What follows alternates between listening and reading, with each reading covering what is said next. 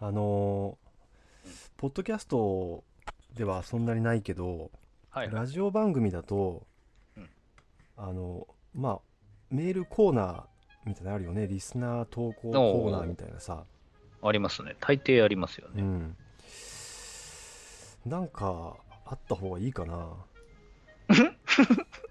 この我々の番組に何かこうコーナーとして、そうそう。なんかその感想メールをくださいっていうのもさでねあの送ってくれる方がいるっていうのはすごいありがたいことなんだけどもそれはもう引き続きずっと募集してるんだけどそうですね。ああ、コーナーがあるとメールする理由が出るんだ。うんさすがに感想送ってくれ感想送ってくれって言っててもねなんかそのうん本人送ってくれる人自身がこうちょっと考えたりとか興味が湧くようなああ。ものがあテーマじゃないけどなんかこう枠があった方がもしかしたらいいのかなって思うこともあって、なるほど。うん、であまあさなんなんとなく一応、えーサイエンスコミュニケーションっていうさ。そうですまあね。まあ、コミュ共通ニケーションじゃな枠としてはくてもいいけどまあなんかちょっと研究とかに関係することを話すっていう体になってるじゃん。っなってます。ていう。ことをかこつけて好きなこと喋ってるじゃんうん。だからサイエンスコミュニケーションっていうあれがあるっていうのを忘れてましたけど。ね 俺も忘れる大体。でうん。科学のうん。まあ科学にちょっとね関係があるようなことだと例えばその自分の好きなこう科学的ななんかその事件とか出来事とかなんか分野とか教えてくださいとかっていうのは一番ストレートなんだけどああ。ああ。まあそれだと感想と大して変わらんよなとも思うし。確かにね。うん。あー。あーいやーちょっと今思いついたこと、本当に今思いついたことなんですけど、うん。なんか、科学の文脈じゃなくてもいいんですけど、我々がなんとなく、こう、読んで面白そうだなと思ったのは、うん。あの、このアニメを見ろと僕らに勧める文章とか、うん。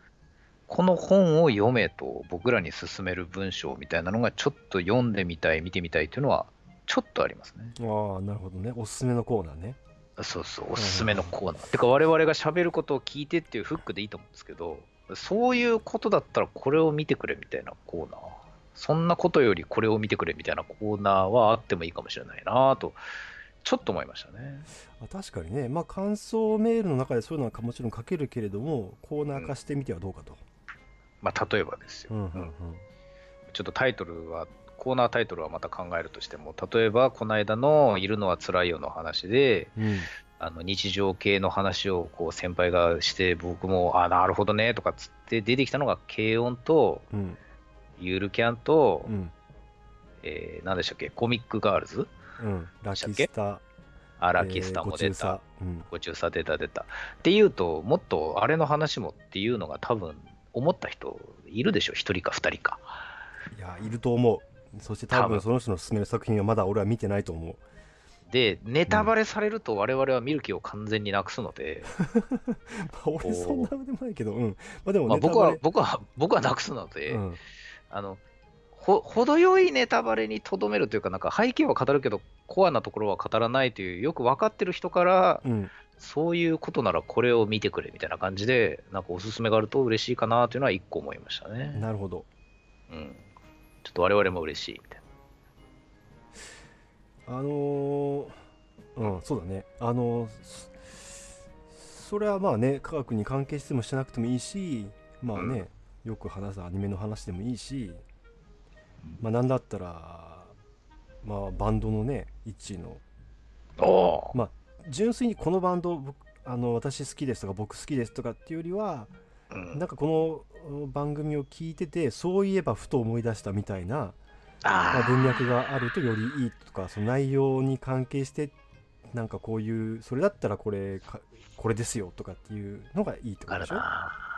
な。なんかこれは今僕言ってて思いましたし、その通りなんですけど、うん。要は感想を送ってくださいっていう、その感想の送り方を言ってるに過ぎねえなっていう気はしましたけどね。まあまあまあそうだね。その文脈で言うとそうなっちゃうね、なんか番組のコーナーとは違う気がするけど、なんかうん。でもそれはやっていただけるとありがたいなっていうぐらいうん、そうだね。一つね、まあ、コーナー化するかどうかは別にしてそういうのももちろんお待ちしてますよってことだよね、はい。そういうフックでのお手紙を、またお手紙って言ったけど、うん。お待ちしてます。うん。はい。先輩になんか考えていやないですか？なんかこうなんつうのかな。まあ、実際こう科学的な事象例えばロケットの打ち上げがあったとかこういう技術が開発されたとかこういうことが分かったとかっていうことではなくあその要は日経サイエンスとかニュートンに載ってるようなことではなくあんまり具体例が思いつかないんだけどなんかこれはこう科学的なこかこれが科学的か科学的じゃないかよく分かんない出来事があるけどどうなんですかみたいな。あちょっとハイパーすぎるかな。ハイそれブローすぎるかな。絶対面白いけど、具体例がないとみんなこう、今多分、ん？ってなるやつ。そうだね、まあ、考えとけっつう話なんだけど。ああと、えっ、と、これ合ってるか合ってないかで言ってください。その、い今の先輩の言ったイメージで合ってるかなんですけど、うん。あの、例えばね、その、北極に近いところの海にサメが住んでると。うんで、普通、あの動物って哺乳類って高温動物で、うん体温を同じにして環境に生き残ったみたいに言うじゃないですか。うんうん爬虫類は変温動物でみたいなことを言うでしょうんう。だから隕石が激突したら地球の気候の変動についていけなかったとか言いますけど、あの北極に住んでるサメはじゃあなんで生きてられるんだみたいな、あの例えばそういう話があるわけですよ。うん冷たいところでなんでお魚生きてるの？みたいな話って気になりません？みたいなことがそ、そこまでメールに書いて送ってくればいいんですか？あ僕もそうそれめっちゃ交渉だね。あこう交渉これ交渉っす うんうんももっともっとチャラくていいみたいな？そうそうもっとくだらなくてもいいしもちろんそういうのでもいい。あー。なんだろうなくだらないの全然思いつかないんだけどな。えなんかコンセントの左右のあの穴のサイズが違うのはなんでみたいな、そういうあのトリビア的な。それは、それはチャラすぎ、チャラすぎ。うーん。いやまあでもそういうことだよな。なうーん。そうか。なんかうんそうだね。うまくあんまりまとまってないな。なんかさこういわゆる研究として発表されてるようなこと以外になんか科学的な考え方とか科学的な出来事っていうのはその辺に転がってると思うんだけどそういうことか。うん。なんだろうね。ちょっと例思いついたら言うよ。うん。例思いついてから言えと。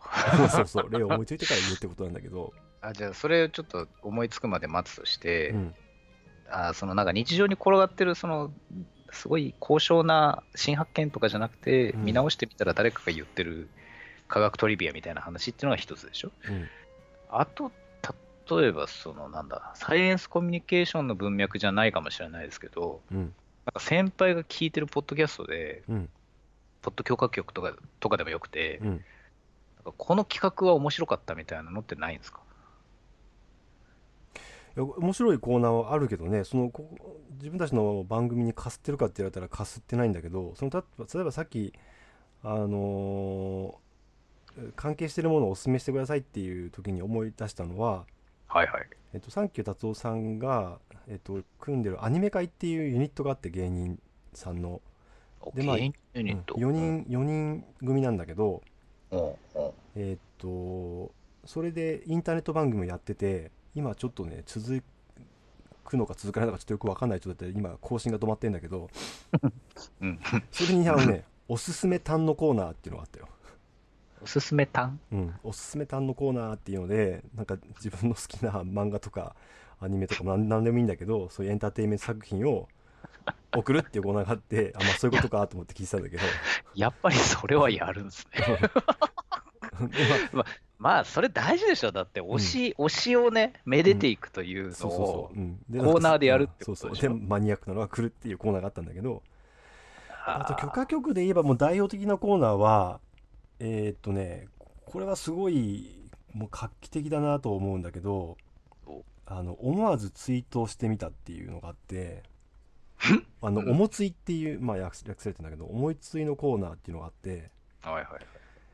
えーっとね大福は粉が落ちるので流しで食べることにしているとかそういうツイートが来るんだよ。まあお便りで。ああの思わずツイートしてみた。うんだから、あのね。うわー、バランス感覚難しいな。難しいと思うよ。なんかねえーっとツイートは脳のおならっていうコンセプトなんだけど。なるほど。うん、だからいいことを言うわけでもなく面白いことを言うわけでもなくうん。なんかこうふっと思い浮かんだものとかあなんかねあの最後にその、まあ、メールを募集するこう下りがあるじゃん。そのコーナーとか終わった後にさ、はいはいその時に、あの面白くなくていいですって言ってんだよはっきり。あわかるな。うん。わかるわかる。うん。あの、ファミ通にあったんですよね、そういうのが。ほあの、読者からの投稿コーナーで、超狙ってるわけでもなくて、ううん。すごいセンスだけで表現してるわけでもなくて、うん。ああ、なんか、それわざわざ言ったんだねっていう、なんか、剣道小林みたいなのの一行が書いてあるコーナーっていうのがあったんですよ。なるほどファミ通町内会ボットみたいなのが今やってるんですけど、それを。うんあれは本当にセンスがいるんだよな。狙いすぎたら絶対当たんねえしな、みたいな、そうね。いや、難しいな。でも、まあ、あれでしょ、その、毎週やる、やらなくてもいいかもしれないですけど、うん週に3つくらい来てくれないとコーナーとしてこうね、成り立たないでしょ。成り立たない。いやまあたまに読むのでもいいよ。たまにね、うん。ああ忘れた頃に。ああ。とねあの「忘れぬ人々」っていうコーナーがあってえーっとなんか昔あって、うん。えー印象に残ってるんだけどうん。別にもう一度会いたいとは思わない人っていう 結構文芸的なメールがいっぱい来るんだよ。あなんとも言えない。読者のレベルが高いな。高いよね。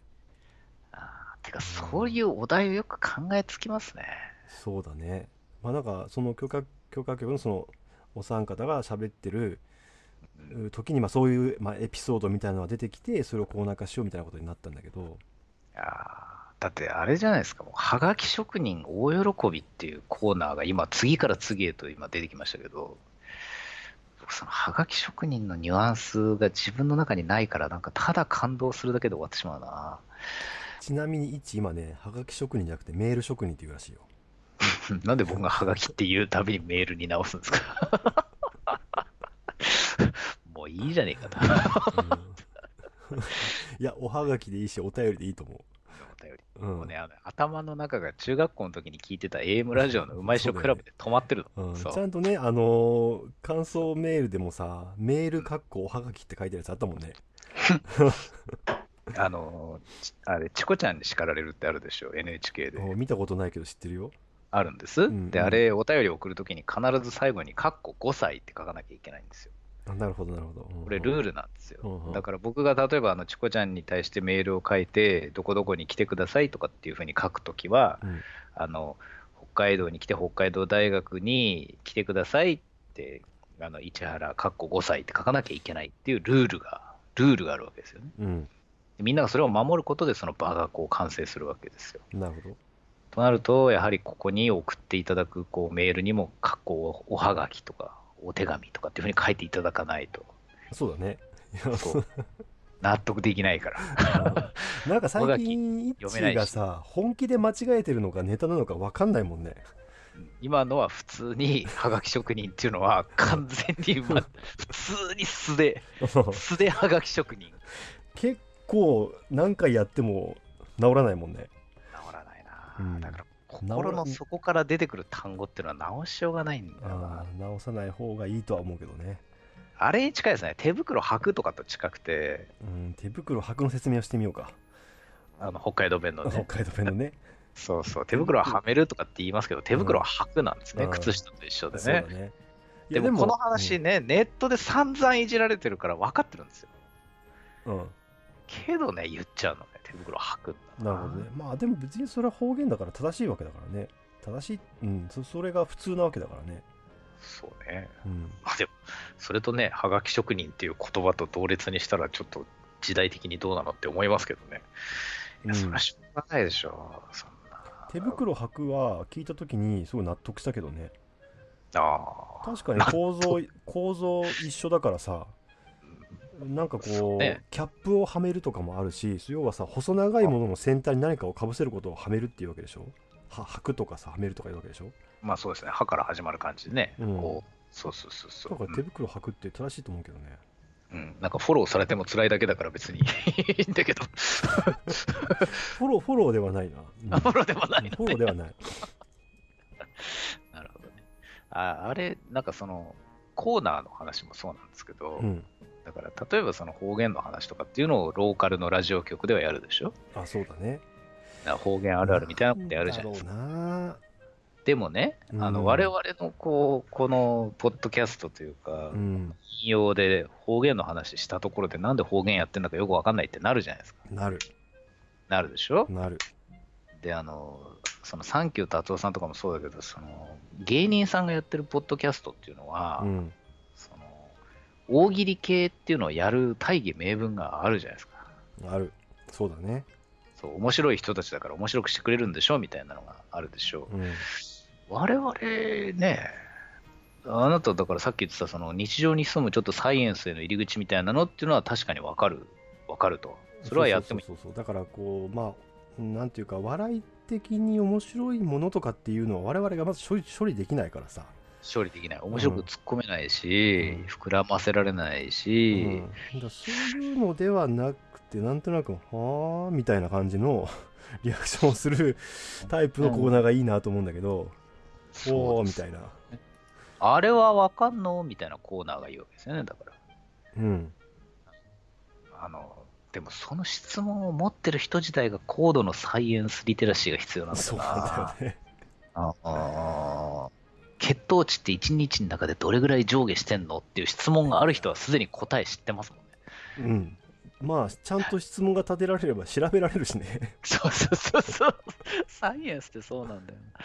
あとなんだだから、お、えっと、アニメ、本、うん音楽の話は頻繁にするじゃないですか、我々。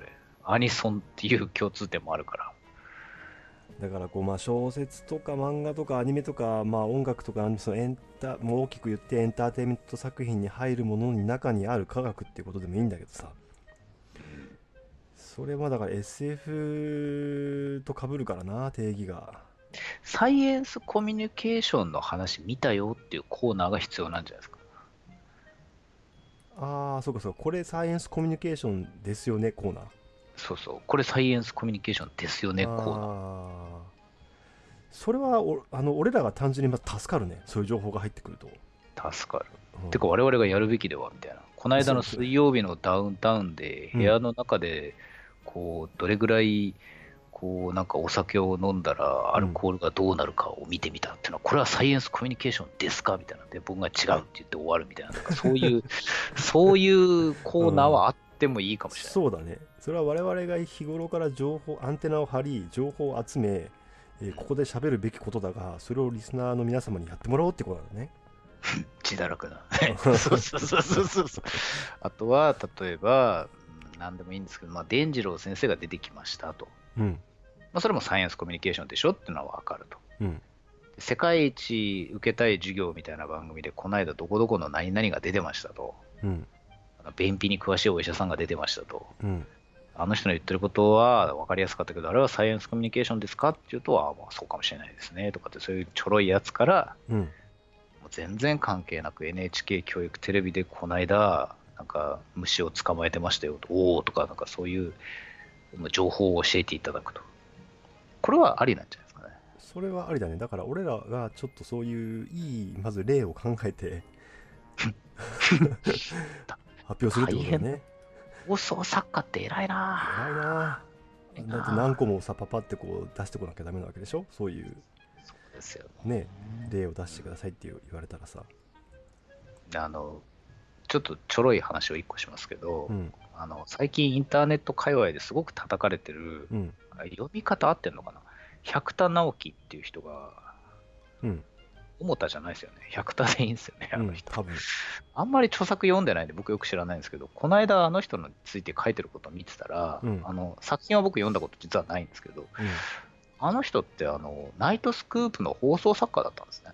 そうみたいだねそれはなんとなくネット情報知らなかったんですけど、やっぱ放送作家っていうのはそういうふうになんか売れる文脈を持ってる人なんだなと思って、はあってもうそこでなんか全然本筋と関係ないところで納得をしてしまったわけですよ。うんうんうん。まあそうそれはそうだよね。それはわかる。だってナイトスクープっていう番組を作った人も偉いけど、そこになんか悩みを送ってくる人もすごいでしょ？うんうん。でそれを選ぶ人もすごいでしょ？うん。あれがなんかお題の立て方としては、なんか頂点の一つにいるのかなって一瞬思うじゃないですか。そうだね。久しぶりにタイマーなったけども。久々になった。うんいや、だからその、放送作家っていう人が書いたものに対して今どうこうってなんか炎上してる、その内容僕あんまり知らないんでよくわかんないんですけど、うんなんか、世の中で話題になった人が放送作家だって聞くと、ああ、放送作家っていう風になったんですよね、この間。で、なんかラジオのね、うんそのお題とか、なんかコーナーとかっていうと、放送作家、プロの放送作家だったらどうやって言うんだろうなって今ちょっと思った。そうだね。いやなんかねこう多分アイデアを一通り出してそこから先みたいな勝負なんだろうね。あそうでしょうパッと出てね。くるものではないところのさ、ああ。うん、だからそのパッと出てくるっていうところで止まってる俺ね。あのイッチはまだ何個か出てきてるけどこの俺が全く出てきてないっていうさ、あなたこのうん。新しいコーナーの話っていう話題を決めてからその先を決めてないって、なかなか新しいですよね。新しいね。俺ねこういうアイデア出しとかねすげえ苦手なの。昔から。何にも出てこないんだよ、あそう。うん、そう。でもね、うん。あの僕も実はそうなんですよ。だからうん。あの、新しいものをクリエイトするんじゃなくて、一丁噛みする方が絶対得意なんですよ。それは。まあちょっと乗るみたいなこと？乗っかるみたいなこと？そうそう。乗っかってもうすでにあるもの広に広がってないかもしれないけど、そこになんかうだうだ言ってゲラゲラって笑うのが一番好きなんですよ。うん。居酒屋トークしたいわけ。そうか。俺は何が得意なんだろうな。ね。乗っかるのも別にな得意なわけじゃないしな。えー、っとですね。今週のアニソンはですね、あ、もうアニソンいった。ちょっと待って、コーナー何も増えてない。ああ、なるほど。あアニソン、はい。えーはい、プラチナディスコプラチナディスコ。うん、プラチナディスコ、これ、はこれ、なんて読むんですかって、白金って読むんですかって言ったら、これね、白金って書いてね。うんプラチナだと。うんこれ、なん、なんて、これはですね西尾維新原作の、えー偽物語の、えーアニメ化ああ、でえーっとまあ偽物語の中の月日月日フェニックスっていうパートのオープニングテーあの、西尾維新のシリーズっていうのも、シリーズのタイトルがこう細かすぎて、マ、うん大変難しいんですけどね。特に物語シリーズはたくさんあるしねね僕、一個も見てないんだよな。見たら絶対全部面白くて見るのは分かってんだけどな。あ、で、これを聞いて思った感想なんですけど、うんうんと、アニソンというか、これ、キャラソンですか？キャラソンだね。あキャラソンの文脈っていうのがあって、なんかその、アニメの中に出てくるキャラクターごとになんか歌が、あの、設定されてるっていうパターンで、うん。王道のパターンの一つが、なんかこの、夏祭りの文脈というか、うんうん。そうだね。夏祭りやっぱイベントの一つとしてねまあクリスマスとかいろいろあるけれどもそうそう、うん。ちょっと和のテイストと、うん。あと、伴奏自体にもちょっと和を出すのと、あとね、盆踊り的なリズムを入れてくるっていう文脈があるなーって思って聞いてたんです、この曲。わああかるかな？のオープニングテーマで、はい。これはあの荒木月日っていうキャラクターがメイン回だからその月日が歌ってるんだけども、えーオープニングで月日があ盆踊りしてます。やっぱり盆踊りなん盆。踊りしてる、うん、そのままなんだよあ本当に知ってる。そのまま、はいうんそのままです。偉くないです僕、わかるのかな、うん。だから。まあうん。ねそのディスコ的な音楽だけどメロディーが盆踊りのメロディーなんだよね。そう、盆踊りのメロディー。で、これ、それが面白いなと思うのは、キャラソンっていうのが、そのアニソンと違うところがそれで、うん。そのキャラクターに、そのエピソードの中でまとわせた文脈がそのまま曲になるので、うんあの背景の音色がそのまま乗るんですよね。だから盆踊りだったらうん盆踊りの時のリズムっていうのが乗るし、うんうんあとは、この話で言うと何がいいのかな。獣フレンズのオープニングの曲って全員に絶賛されてますけど、うんあのーちょっとジャングルの音色を入れたんですよね。ああ確かに入ってるねうほほほってやつ。うんうんうんああのあれが一瞬入るでしょう、あのうん序盤に。うんうんあれでちょっとだけジャングルを匂わせて頭の中に、なんかその条件反射的に森のイメージを叩き込むためのリズムっていうのが音楽にはどうもあるらしいんですよね。ああなるほどねそれを使うことで、これはあの獣が出てくるっていうイメージなんだよっていうのを一瞬匂わせるっていうことを手だれのアニソン作り作る方々がやるんですけど、まあ、その世界観をね表すものだからね。そそう。いうまあ、技術的なことの一つにそういう、まあ、効果音効果音の使い方みたいな音色の使い方みたいなのがあるってことか。あると。で、このこのキャラソンというか、このプラチナディスコっていう、だからプラチナディスコから受けるイメージとしては、全くプラチナだし、白金って書いてあるし、ディスコだし、全然予想しないのに曲を聴いた瞬間に頭の中に盆踊りの情景が一瞬入って、って思ったんですよって先輩に言ったら、これオープニングで盆踊りだからねって言われるってもうもう、本当に手のひらの上で面白いように僕の脳を動かされてるわけじゃないですか。うん。でこの月日っていうキャラクターは中学生かな？の女の子なんだけど、えー、と常に和服なんだよね。ああ、うん。だからまあそういう、うんそのまあ、日本的なものを持ってきてだけど結構エキセントリックなキャラだからこうディスコ的な音楽をこう混ぜてるみたいな多分イメージだと思うんだけどああ、わかるな。これはねオープニングの映像をぜひ見てほしいよ。あ、そう。うん。あのやっぱ辛坊監督イズムがすごい出てる。すごく 演出の凝ったオープニングなのであはーってなるよ。あ、なるほど。これはですね、今まで先輩が何回かこの引用で見たらいいよっていうやつ見たんですけど、うん。ほぼ全部見てるんですけど、うん毎回同じリアクションしたんで悔しいんですけど、多分、はーってなるんだなっていうのは 分かりました。こうねまあ本当この曲もね1秒目から本当ド頭から掴みに来てるからねああ、なるほどね、うんそういうことなんだ。で、曲はむしろね、あの最初の数秒は多分映像に集中してもらう展開なんですよね、この曲。うんうんうん。音楽だけ聞くと最初の数秒の印象ってほぼないんですよ、実は。そうか。うんだから映像を見ていただいて、そこの時に後ろでじゃんじゃんってだんだん近づいてくるよっていう展開にしているので、うんうん。あの、視覚の盛り上がりと曲の盛り上がりをあえてずらしてるんだと思うんですけど、はあなるほどね。そうか。だから面白いんですよ。で、リズムでちゃんと後ろからついてきて、この人のバックグラウンドを音で支えますみたいなことになってるんで、キャラソンは怖えよっていうことですかね。本当に。だからそのねあのいわゆる他の、まあ、音楽とは違う文脈にあるものだからね、あるんですね。うん、歌謡曲とかは近いのかもしれないけどええおっしゃる通りですね。これ歌謡曲の文脈でもあるんですよね。な、うん、この人、この人いっぱい音楽知ってんだろうなっていう作曲家のイメージ。ああそっかそっかそっかそっかいろんな要素を混ぜてるんだけどそれをやっぱうん歌う人のそのキャラクターとかその特徴に合わせてこう収束していってる感じだよね。ああ、もうまさに、まさにそううんあの、やっぱり船歌は八代亜紀が歌うからすごいっていうのあるしね。船歌はもう八代亜紀の表情ごときますからね。あもうそもう本当今おっしゃった通りの、なんか歌い手まで計算して作ってる音色っていうのがあるというか、あそうだね。雑誌のデザイナーに近いかもしれません。僕デザイナーって仕事この間まであんまり知らなくて、うんこの1、2年でようやくいろいろ分かったんですけど、うんうんあの文章を書く人、それを配置、そのなんだ、編集して構成する人の他に、雑誌にどうやって配置して、フォントのサイズをどうしてとか、写真を選んでとかっていうデザイナーっていう仕事があるわけですよ。そうかなるほどね。うんあで、このデザイナー文脈の話って音楽で、実は前にも一回してるんですけど、あの今回のこの、えっとプラチナディスコに関しては、曲のデザインがもうキャラソンとして完璧だなというのは思いました。うーんなるほどね。うん。うん。な、そんな感じかな。キャラソンってすげえなって感じ。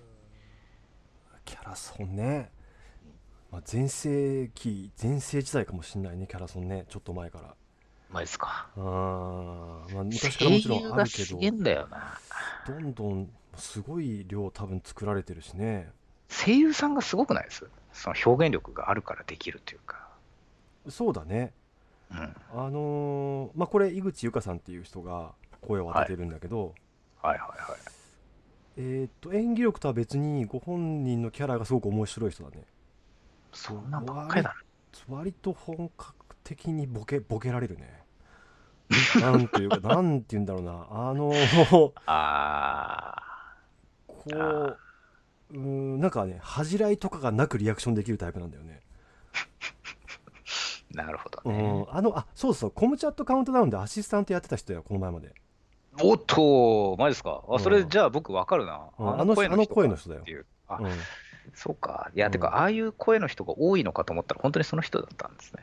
ああ、なるほどな。うんあのね、ちょっと、もう、時間的に程よいんでしょうけど、一つ足すと、うん。あの引用で時々声優さんの話もするじゃないですか。うんうん。で僕、作品自体をそんなに知らないんで、あんまり声優さんのこと言ってもあれかなと思うんですけど、うん。ツイッター見てると、やっぱりたまに目にするわけですけど、まあね。